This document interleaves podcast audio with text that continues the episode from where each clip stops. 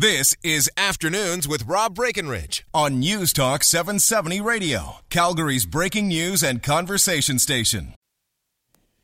Okay, so we've been hearing for some time about this idea of a city charter and what that would look like. And I think a lot of people took that to mean, oh, it's just another way for, for cities to tax us. And it's certainly true that, I mean, cities have limited ability when it comes to taxation. I mean, it's pretty much property taxes and that's it.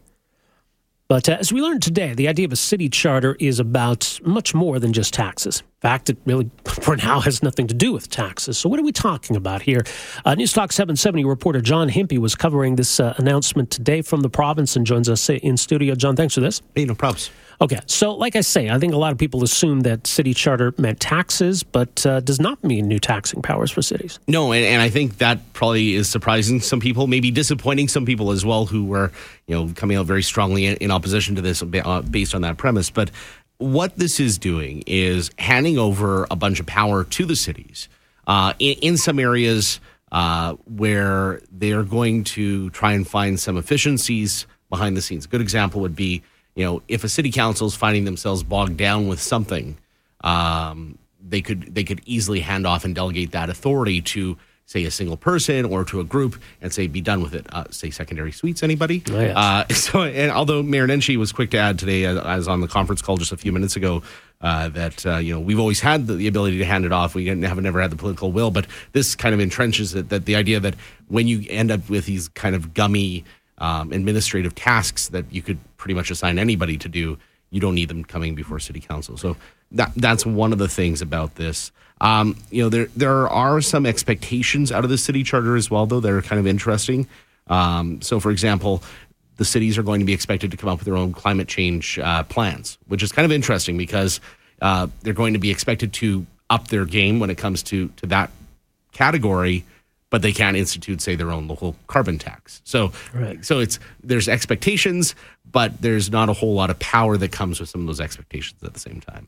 All right. So, I mean, one of the things they talk about here is uh, would be the example of having um, a municipal uh, mechanism for dealing with with tickets. So tickets don't have to go to provincial court, et cetera. And, and I know you, your, your reports at the top of the hour talked about uh, things like speed limits and, and setting bar hours. So uh, all of that, I mean, that doesn't really seem revolutionary. I don't know how much cities are going to be better off as a result of some of those changes. I think it's a first step down that road of getting some autonomy into the into the pocket of the cities. I think as much as the autonomy part is important to them, the fiscal framework, which is it's kind of this parallel conversation that's been going on. This is the part that's going to probably be um, what has the mayors licking their chops a little bit more and specifically when it comes to capital infrastructure. Because up until now, the cities have been really at, at the behest of whoever has been the premier of the day. Uh, you know, am I going to get the funding that I need for capital projects? Yes or no? Yay, you know, yay or nay? And now we're they're working toward getting into a, a, a scheme where the cities will have their capital funding tied to provincial revenues. So what that basically means is when the times are good, you know, build all the roads when the times are lean. Uh, get out the gravel for some dirt roads. Okay. Well, you know what's interesting? I mean, obviously the, the province and the cities have, have kind of been at odds at at times over a lot of this stuff. So if, if the province thinks that this is good for them, I, maybe it's not necessarily good for the cities, but it, it certainly seems as though, um, and I know Mayor Nenshi was, was there for this announcement, Edmonton's Mayor Don Iveson, do they seem happy with this? They seem very happy with this because for them, this is this is the culmination of of three years of work. I mean, remember back in October 2014 when they, in earnest, really started making these you know conversations. They had the cities have long had the political will. I think it's been trying to get this, the the province on side and finding the common common ground. Um, you know, the conversation today uh, during the the announcement had you know when we talked about taxation. I think that's the thing that everybody thought it was going to be about.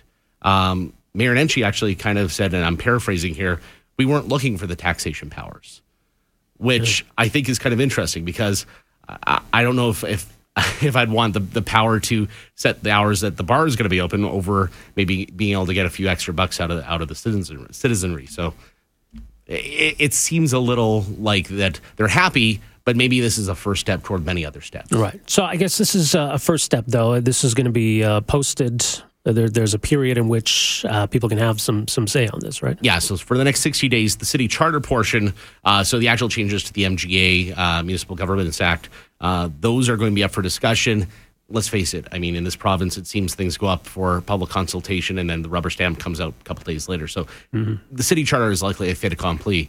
When it comes to the actual funding agreement on on the infrastructure funding, they say it's going to take some time to get there. We're talking toward the end of the year before we see something concrete that is going to you know end up being the framework they're going to work from. All right.